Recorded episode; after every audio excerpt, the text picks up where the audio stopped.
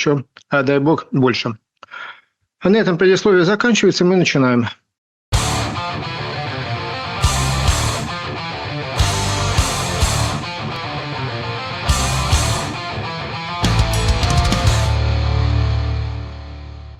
Э, наш э, двухсерийный, сразу говорю, э, рассказ о преступлениях, военных преступлениях и преступлениях против человечности, совершенных Красной Армией на территории Германии и других, и, между прочим, других восточно- и центральноевропейских стран, будет состоять, скажем так, из трех больших блоков.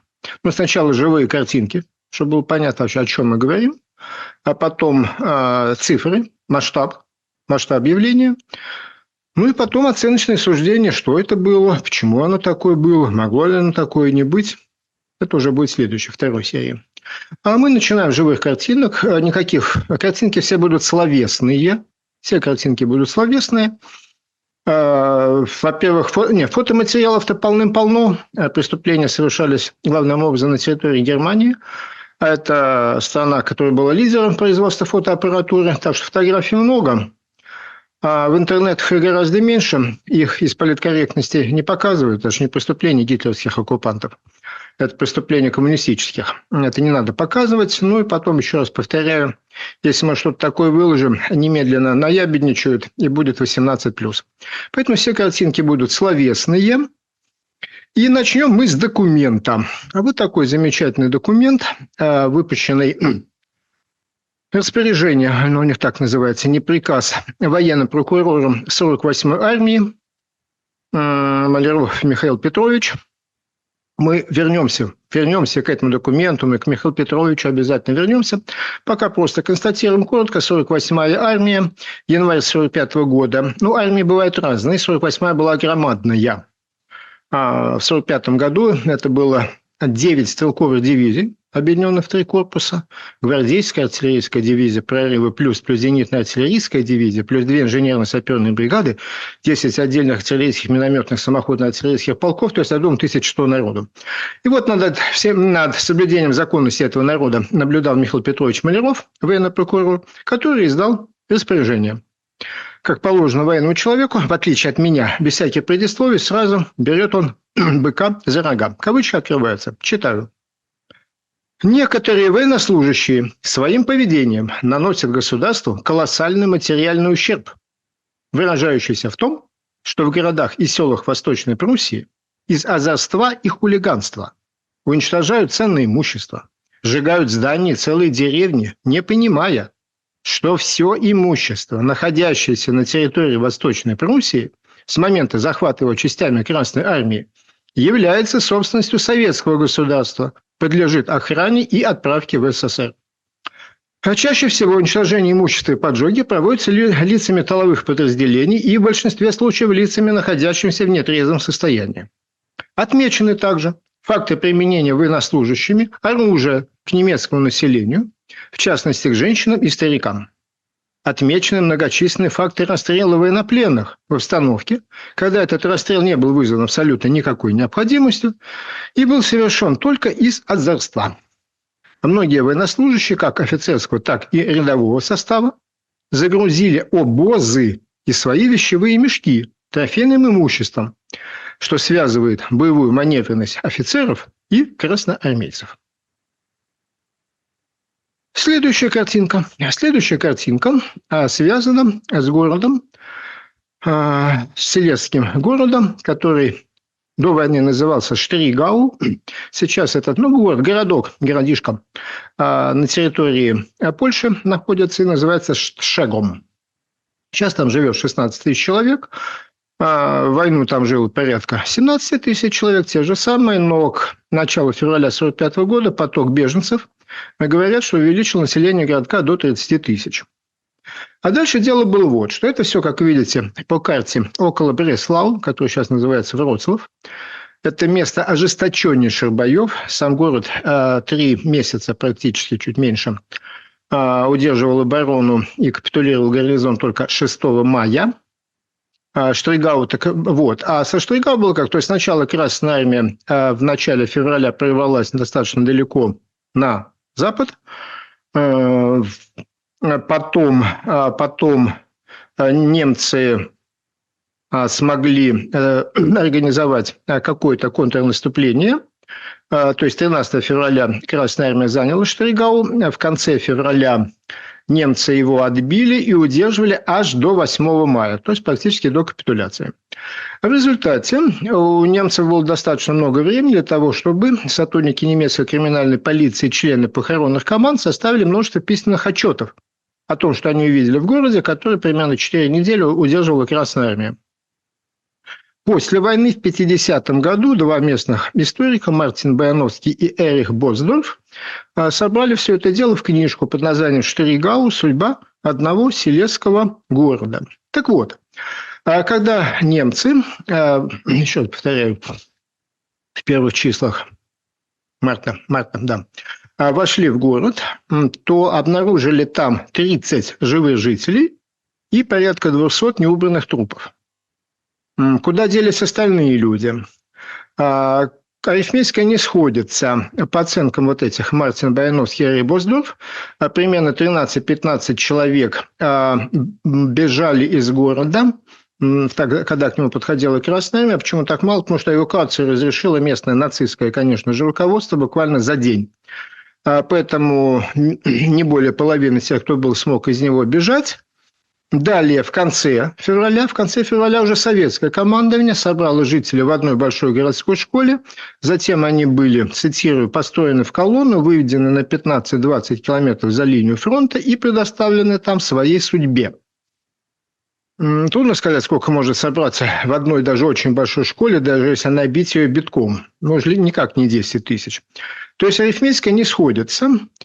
И здесь я вспоминаю о том, что, а, видите вы, э, самый «Гардиан», 12 января 2009 года, английская «Гардиан», а, сообщила, что совершенно в другом месте, я просто провожу параллель, а в городе Мальборг, Польша, который раньше был Мариенбургом, это там, где огромный, самый крупный, говорят, в Европе ну, средневековый замок этих самых Тевтонского ордена.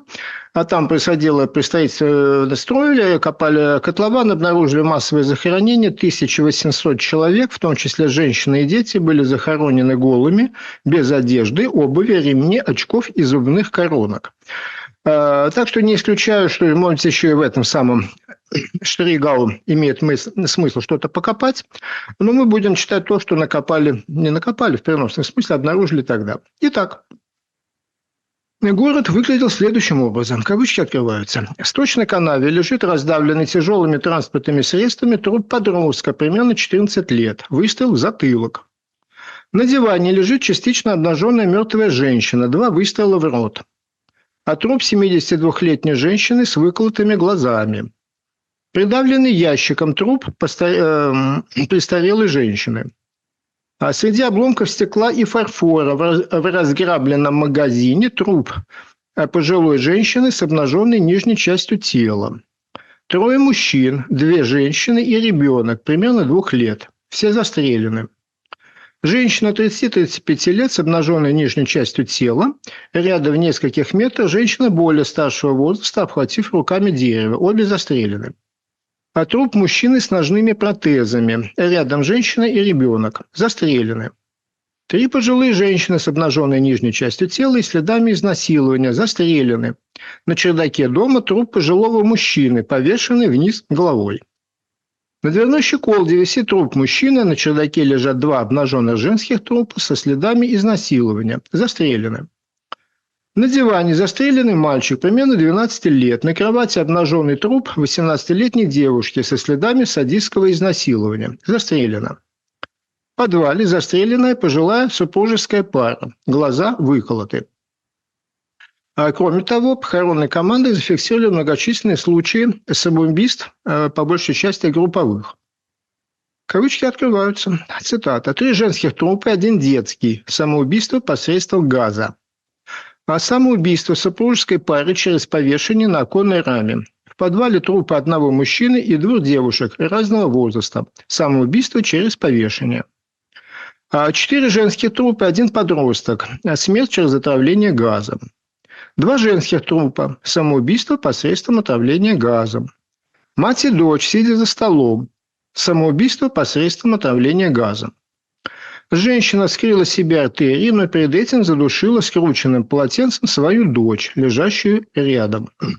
На чердаке рядом друг с другом повешены две пожилые женщины, одна молодая женщина, девушка примерно 20 лет и девочка 10-11 лет, все со следами изнасилования.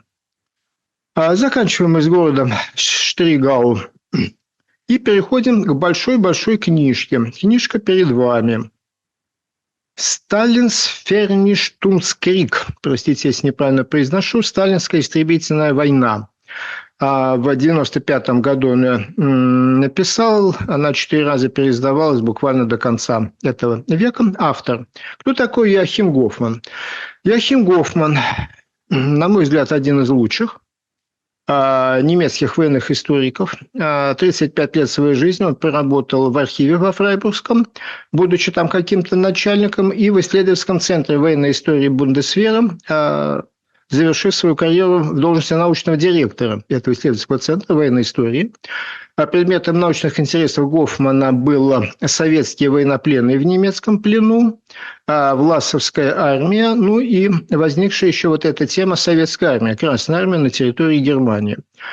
А, он там собрал очень много. Книжку эту вы можете даже, вот я видите фотографию, она приведена издана, как это ни странно, в начале века 21 на русском языке. А, за каждым а, эпизодом есть ссылка на немецкие архивы. Если кому надо, купите книжку и проверьте.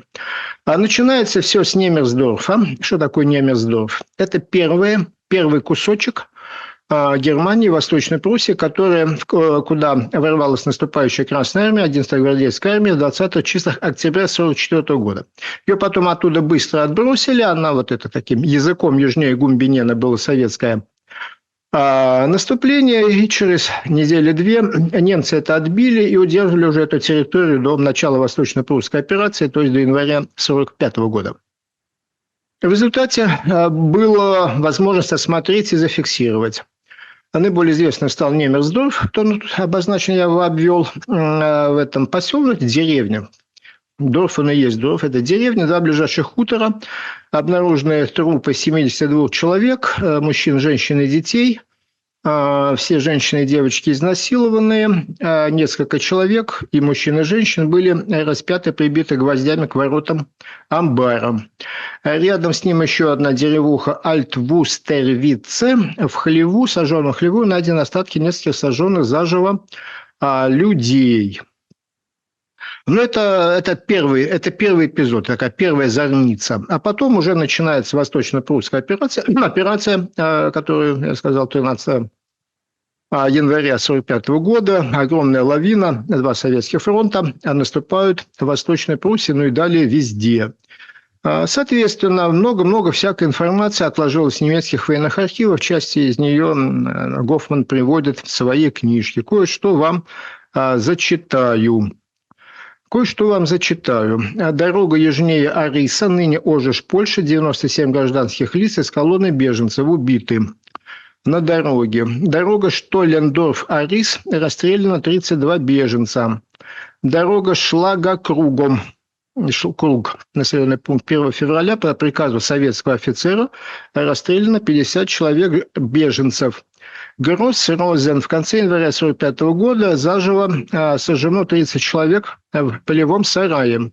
Э, селецкий поселок Готтесдорф 23 января расстреляно 270 жителей, э, включая детей и 20 э, монахов Марианского ордена. Карлсруе расстреляно 110 жителей. Чему привел именно этот эпизод? Потому что он вызвал огромные пляски с бубнами. Так нет уже никакого Карлсруэ. Это же на западе Германии нет, уважаемые. Есть был еще такой Карлсруэ в Силезии, который сейчас называется Покуй. Покуй, Польша. А, далее, а, далее а, поселочек Купе расстреляно 60 жителей, среди них обитатели дома престарелых и священник, который захотел защитить от изнасилования женщин. Грюнхайн, округ Велау, ныне Знаменск. Это Восточная Пруссия. А танкисты второго гвардейского танкового корпуса настигли, обстреляли танковыми снарядами и пулеметным огнем у колонны беженцев 4 километра длиной. Большей частью женщин и детей, а оставшихся добили огнем из автоматов. А, районе Плонены, тоже Восточная Пруссия, танкисты 5-я гвардейская танковая армия перестреляли колонну беженцев, трупы женщин, стариков, детей, лежащих среди гор тряпья и перевернутых повозок, устилали обочины дороги до самого горизонта. Да, я понимаю ваше возмущение, это очень неконкретно. Что значит до горизонта? Валь-де-Роде советские танки на дороге около этого поселка обстреляли госпитальный транспорт, в результате чего из тысячи раненых удалось спасти лишь 80 человек. А сообщение о нападении советских танков на колонны беженцев имеется из Шауэркирха, Гомбина, где были убиты порядка 800 женщин и детей на дороге. В лесной сторожке Домик лесника под Зольдинен, ныне Мыслибуш, Польша. Советскими солдатами убита семья лесника и все находившиеся там беженцы, а неподалеку в сарае заживо сожжены пленные немецкие солдаты. А в том же самом Зольдинене в 1995 году, это сейчас уже Польша, было раскопано массовое захоронение с останками 120 убитых гражданских лиц. Прессиш Голланд, ныне Посленк, Польша. А, в комнате обнаружено 7 убитых гражданских лиц, среди них две пожилые женщины, два мужчины, мальчик около 14 лет. В углу скорчившийся девятилетний мальчик с совершенно разбитым черепом. Над ним 15-летняя девочка с исколотыми руками и расцарапанным лицом. А грудь отрезана штыком, нижняя часть тела совершенно голая. 80-летний старик лежал застреленный перед дверью. Поселок Линда, 29 января 1945 года. Убито 16 жителей. А в трех комнатах одного большого дома обнаружено пять мертвых женщин и три мертвые девочки. У всех жертв между ногами вставлены пустые винные бутылки. Цискау. Жену немецкого офицера прибили гвоздями к полу, после чего насиловали ее до смерти. У дороги на Ренчен, ныне Сбоншинь, Польша, найдены трупы мужчины и женщины. У женщины распорот живот, вырван зародыш в отверстие живота, заполненное нечистотами и соломой. Рядом находились трупы трех повешенных мужчин из фолькштурма. А, в конце февраля 1945 года севернее Конница советские офицеры, вероятно, для разминирования, загнали на минное поле детей в возрасте 10-12 лет. Немецкие солдаты слышали жалобные крики детей, бессильно истекавших кровью, которая лилась из разорванных тел. Снова Восточная Пруссия, на этот раз февраль уже. А в деревне у дороги Ландсберг-Гельсберг, военнослужащие 331-й стрелковой дивизии. Шесть дней и ночей держали в заперти в подвале женщин и девушек. Некоторых были прикованы цепями, и при участии офицеров каждодневно насиловали их. Из отчаянных криков жертв двое советских офицеров офицеров на глазах у всех вырезали женщинам языки полукруглым ножом. Немецким солдатам-танкистам удалось освободить лишь немногих из несчастных, 20 женщин умерли от надругательств. А та же самая 331-я стрелковая дивизия «Ханс Хаген» под Пресиш Эйлау, ныне Багратионовск, расстреляла двух матерей, воспротивившихся изнасилованию своей дочери, и отца, дочь которого в это время была вытащена из кухни и изнасилована. Кроме того, убиты супружеская чета учителей с тремя детьми, неизвестная девушка-беженка, таксишек и фермер. Детальное расследование удалось провести в Гермау, где располагались штабы 91-й гвардейской стрелковой дивизии 275-го гвардейского стрелкового полка. Обнаружены трупы 21 убитого, мужчины, женщины и дети. 11 человек не выдержали истязаний и покончили с собой. У дороги Гермал-Пальмникен, ныне поселок Янтарный, были найдены две девочки. Обоим с близкого расстояния выстрелили в голову, а одной были выколоты глаза. Мед Геттен, курортный пригород Кёнигсберга. Э, почти во всех домах и садах лежали убитые мужчины, женщины и дети.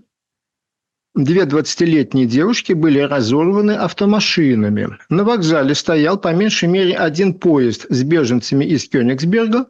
В каждом вагоне лежали тела зверски убитых беженцев любого возраста и пола. Теннисную площадку в Медгеттене битком набили немецкими военнопленными и гражданскими лицами, а затем был приведен в действие разрывной заряд – части человеческих тел находили даже в 20 метрах, 200, 200 метрах от гигантской взрывной воронки. За одним, из, за одним из домов в гравийном карьере у дорожного перекрестка перед Медгеттоном обнаружены трупы 12 совершенно раздетых женщин и детей, лежавших вместе беспорядочной кучей. Все они были убиты ударами штыков и ножей. А в церкви Гросс-Хейдей-Круга, там же недалеко от Медгеттена, была распята молодая девушка, а справа и слева от нее повешена по немецкому солдату. А последняя по счету живая картинка а, выглядит у нас вот так. В ночь с 23 на 24 февраля группа офицеров и курсантов в количестве 30, советских в количестве 35 человек явилась в пьяном виде на фольварк Груттененг оцепила фольварк, выставила пулеметы, обстреляла и ранила красноармейца, охранявшего здание. А после этого началось организованное изнасилование находящихся на фольварке девушек и женщин. Но это уже не Гофман. Это совсем не Гофман. Это докладная записка секретаря ЦК ВЛКСМ товарища Михайлова, направленная 29 марта 1945 года аж самому секретарю ЦК товарищу Маленкову. Очень высокий человек был в все времена. А почему дело дошло до Маленкова? Потому что организованно изнасиловали не немецких женщин, а советских девушек и женщин, которые были угнаны на принудительные работы в Германию, ну и, соответственно, возвращались на родину. А вот такие живые картинки, продолжать их можно дальше в огромном количестве. Разумеется, мне на это возразят, что ну, 6-миллионная армия, конечно, нашлись и садисты, как же не найти садистам-то на 6-миллионную армию. А поэтому переходим к второму э, разделу. Постараемся оценить масштаб, количественный масштаб этого явления. Для начала вспомним очень известную, очень известную, во многих советских военно-исторических книжках она приводилась, а цитата из книги Фридрих Вильгельм фон Мелентин, генерал-майор, танковых войск вермахта, танки в бою, ну, так по-русски она издавалась под этим названием, такое большое масштабное исследование – вот, Мелентин пишет, это была трагедия невиданного масштаба. В старых германских землях Восточной Пруссии, Померании и Силезии русские проявили звериную жестокость. Невозможно описать всего, что произошло между Вислой и Одером в первые месяцы 1945 года. Европа не знала ничего подобного со времен гибели Римской империи. А как же такое печатали в советских учебных книжках? Элементарно. Ну, это на внимание Виктор Суворов. Печаталась только последняя фраза. Европа не знала ничего подобного, в том смысле, что столь могуч, могучего наступления, сокрушающего, никто никогда не видел. А про трагедию невиданного масштаба и звериную жестокость, конечно же, все выпало. Далее, далее, подходим все-таки к советским экспертам. Что же нам биты-то, гитлеровские генералы? 21 июля 2005 года газета «Труд», журналист С. Турченко, опубликовала статью Насилие над фактами. Подзаголовок «Зачем британский историк и некоторые СМИ пересказывают басни Геббельса?» О чем базар? Базар о том, что э, британский историк – это Энтони Бивер, э, книжка его «Падение Берлина», где было очень-очень осторожненько кое-что помянуто, и, соответственно, надо было дать отпор. Дали отпор, все там пришли, Махмуд Гореев там давал интервью этому Турченко, высказался, еще там генералы высказались славные советские генералы. И, естественно, появился там и профессор Жешевский, президент Ассоциации историков Второй мировой войны, доктор исторических наук, профессор, ныне уже покойный, ну, наверное, главный по истории Второй мировой Великой Отечественной войны. А профессор Жешевский также возмущался пересказом нацистской пропаганды, следовало бы иметь веские основания, располагать документами, если выдвигать столь тяжелое обвинение в адрес армии, вынесшей на своих плечах основную тяжесть борьбы с немецким фашизмом. Но этого в книге Бивера нет – и вот здесь бы надо было поставить точку. Вот черт же, черт же дернул Олега Жишевского, ну, дедушка старый, он вместо того, чтобы остановиться, пошел дальше.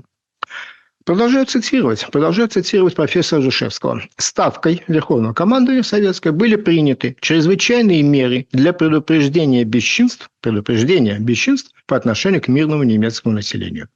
В первые месяцы 1945 года за совершенные бесчинства были осуждены военными трибуналами 4148 офицеров и большое число рядовых. Большое число, ну кто его знает, какое большое число. А если просто, если считать уж совсем просто, что на 10 рядовых один офицер, ну, ну как-то, наверное, тысяч пятьдесят получается, хотя рядовых было гораздо больше, а стимула к совершению бесчинств. Офицерам и так все было хорошо. Ну ладно, идем дальше, идем дальше. И теперь у нас экспертная оценка журнала под названием «Эксперт». Такой солидный, дорогой журнал для солидных господ. И главред у него, вот он перед вами, Фадеев Валерий Александрович, тоже солидный господин, член Общественной палаты Российской Федерации, советник президента Российской Федерации, председатель Совета при президенту Российской Федерации по развитию гражданского общества, сокоординатор либеральной платформы политической партии «Единая Россия», член Центрального штаба Общероссийского народного фронта. Абсолютно, абсолютно системный человек. И вот, значит, номер 30, 28 июля 2008 года, под руководством этого товарища, а, солидный журнал «Эксперт» берет и пишет. Цитата. «14 миллионов немцев, 14 миллионов немцев были изгнаны из своих домов, лишь 12 миллионов сумели добраться до Германии живыми. Изгнание немцев из Восточной Европы сопровождалось масштабнейшим организованным насилием. Конец цитаты. А, что это так проперло журнал «Эксперт»? Ну, понятно. ПРО противоракетная оборона.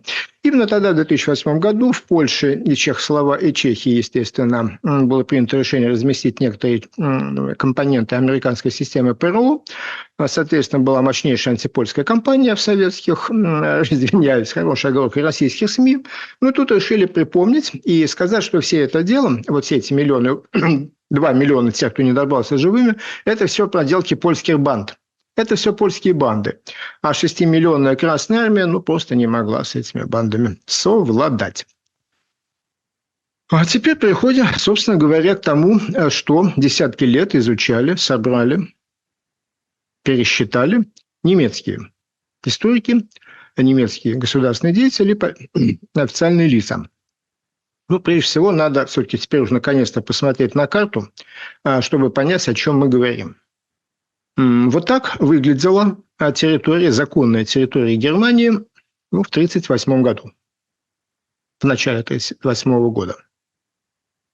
А после, после завершения Второй мировой войны, по решениям, принятым на Потсдамской конференции, у Германии аннексировали значительные территории, то есть Восточная Пруссия, видите, северная часть, северная часть Восточной Пруссии с побережьем, с Балтикой, с портом Кёнигсбергом, а, забрал себе Советский Союз, назвал это Калининградской областью, а южная часть Восточной Пруссии, также Померания, Поморье сейчас по-польски, и а, Силезия – были переданы в просоветскую марионеточную на тот момент советскую Польшу, и граница сформировалась по рекам Одер, Одернейсе, да еще там, как видите, в районе Одера, еще на ту сторону Одера товарищ Сталин все-таки ножку-то поставил в районе Штетина, и таким образом весь выход из Одера в, в море оказался в руках, ну, советских руках, ибо Польша 45 года скажем так, от Литвы с 1945 года не отличалась ничем, по сути дела, но Литва считалась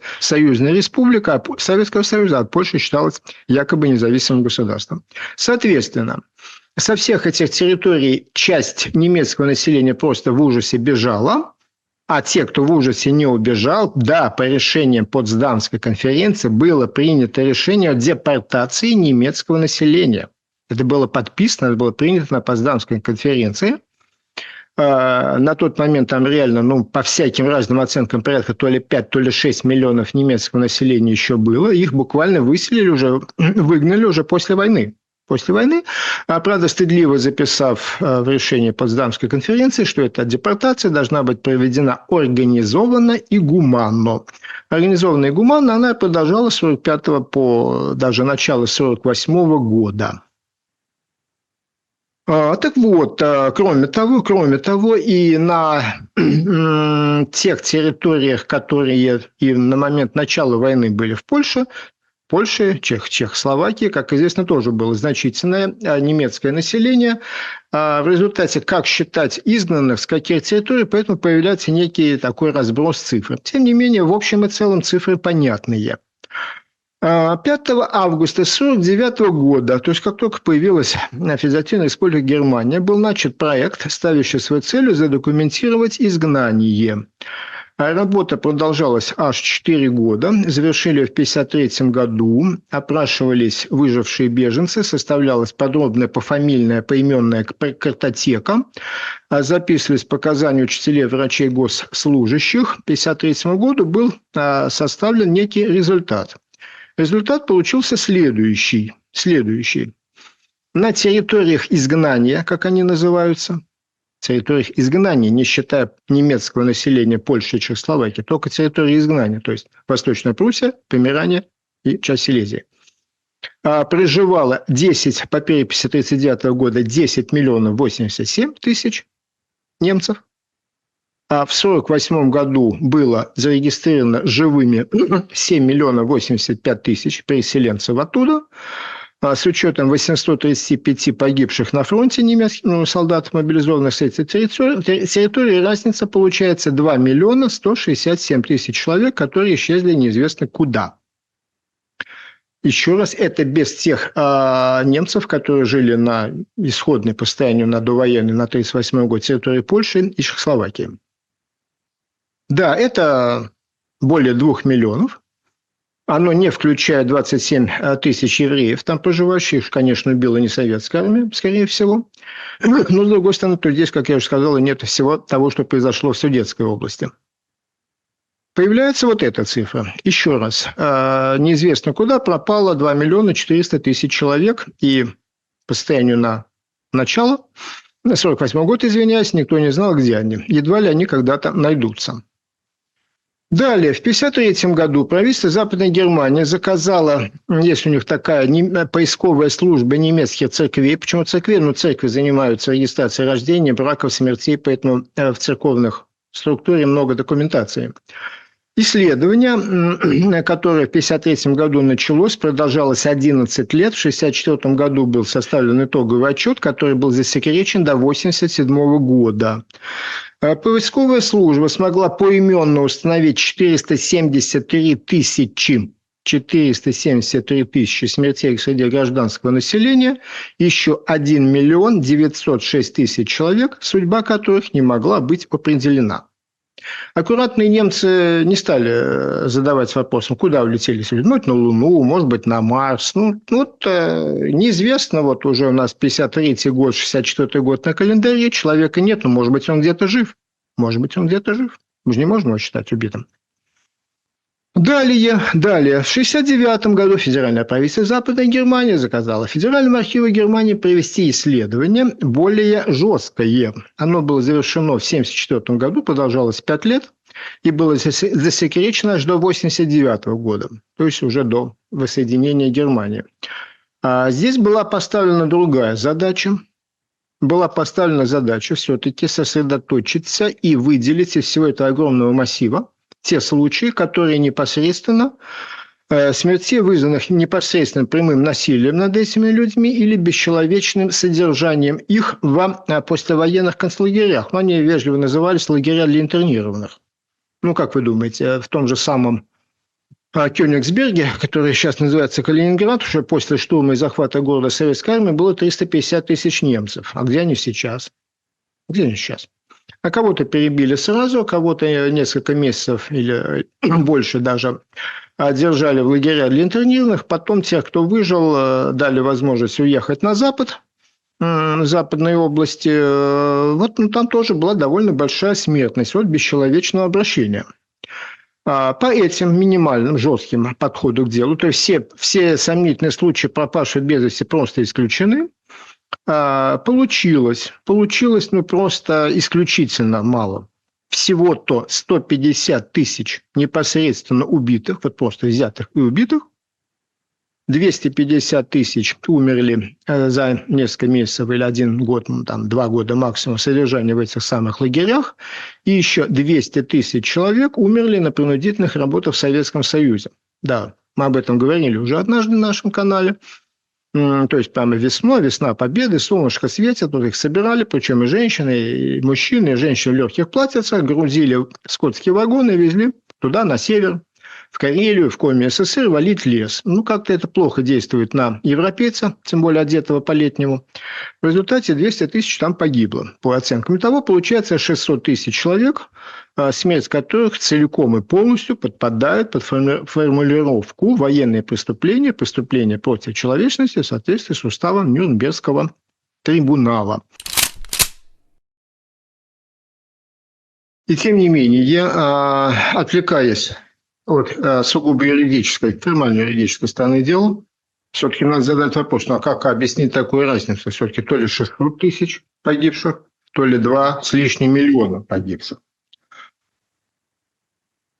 Где эти люди? Люди где? Ну, с этим-то вопросом более-менее понятно. А какая-то часть арифметической разницы между 2 миллиона 400 и 600 тысяч, а какая-то часть, безусловно, осталась жива, Варианты могут быть самые разные. Ну, какая-то крохотная часть действительно смогла бежать, далеко бежать, и где-то и где-то дожила свою жизнь в Аргентине. А какая-то часть, э, прежде всего, женщин, угнанных на работы в Советский Союз, там могли остаться, скажем так, выйти замуж а, и лишились возможности и желания поддерживать связь со своими семьями, соответственно. Мы о них не знаем, но они были живы.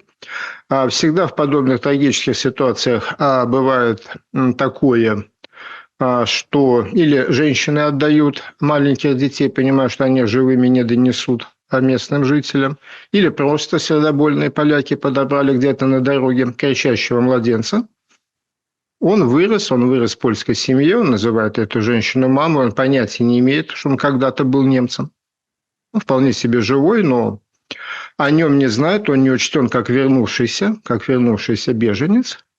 А такие ситуации на войне, войне такого масштаба всегда бывают, и тем не менее не приходится сомневаться, что большая часть, большая часть от этой арифметической разницы, это где-то так миллион восемьсот, не дожила, не дожила до конца 40-х годов, когда проводились, когда начали, когда начали проводиться все эти исследования в Германии. А где эти люди?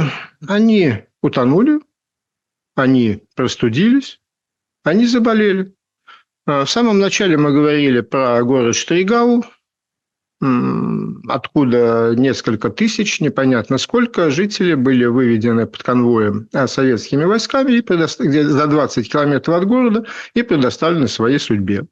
А, вы знаете, в интернете даже есть архив погоды, правда, не по Штригау, по Берлину, ну, плюс 4 было в феврале 45 года. Очень тепло, это не Сибирь.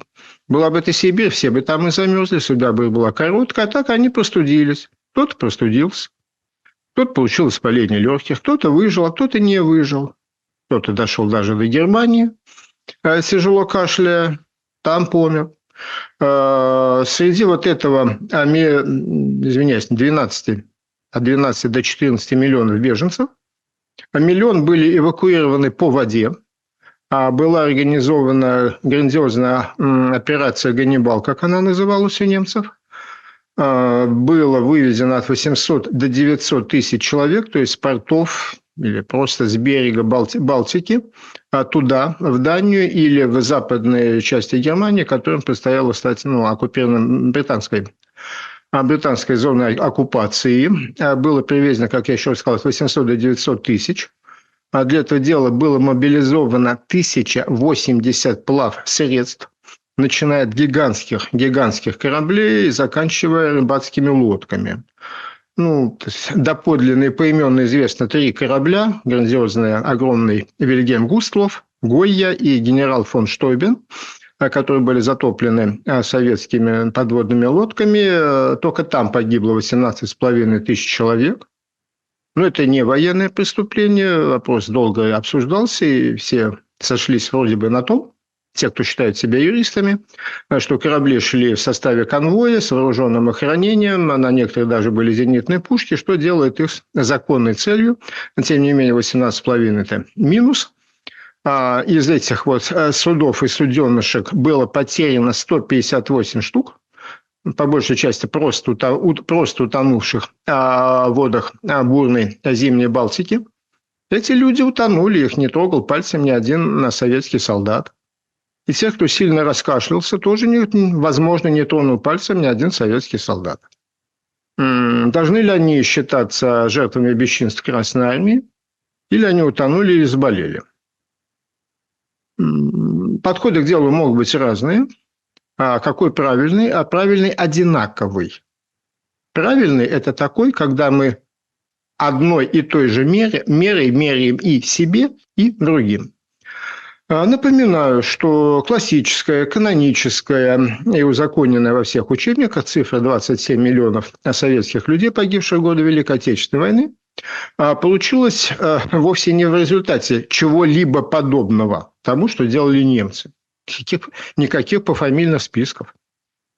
Цифра была получена в результате арифметических фокусов, которые называются «малая разность больших величин». То есть были взяты результаты переписи 1959 э, года, всеобщей переписи населения Советского Союза, ну, более-менее достоверные. Были взяты заведомо фальсифицированные материалы переписи 1939 года, сталинской переписи. То, что она фальсифицирована, не вызывает сомнений ни у кого из специалистов. Вопрос только в масштабе этой фальсификации. Из одного вычли другое, получилась некая цифра убыли населения.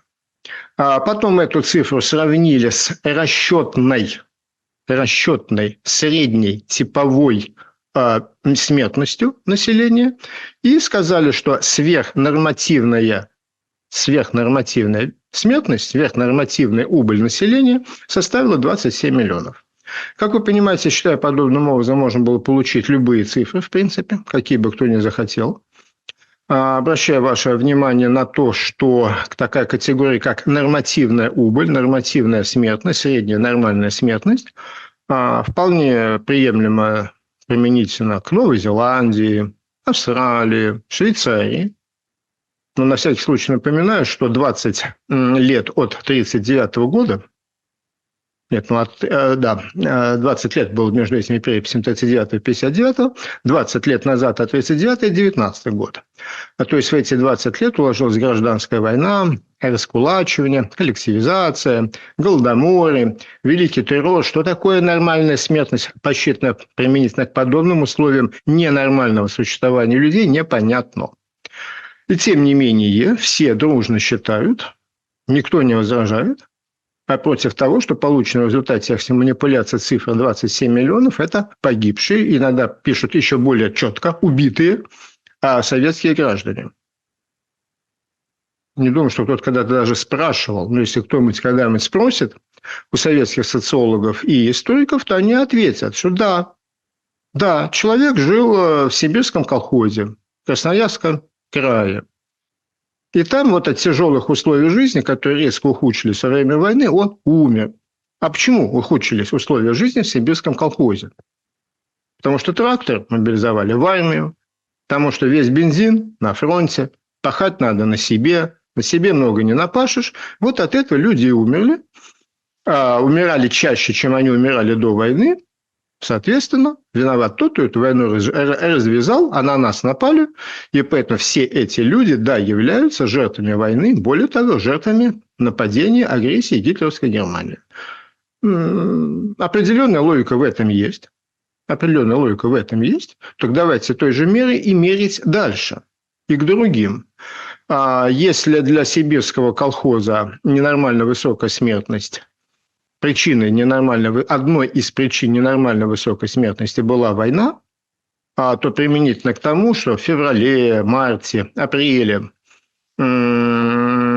у миллиона немцев появилось желание совершить морской круиз вместе с семьей, вместе с детьми, единственная, не главная, а просто единственная причина – это бесчинство Красной Армии, которые заставляли людей бежать, а, сломя голову, куда глаза глядят.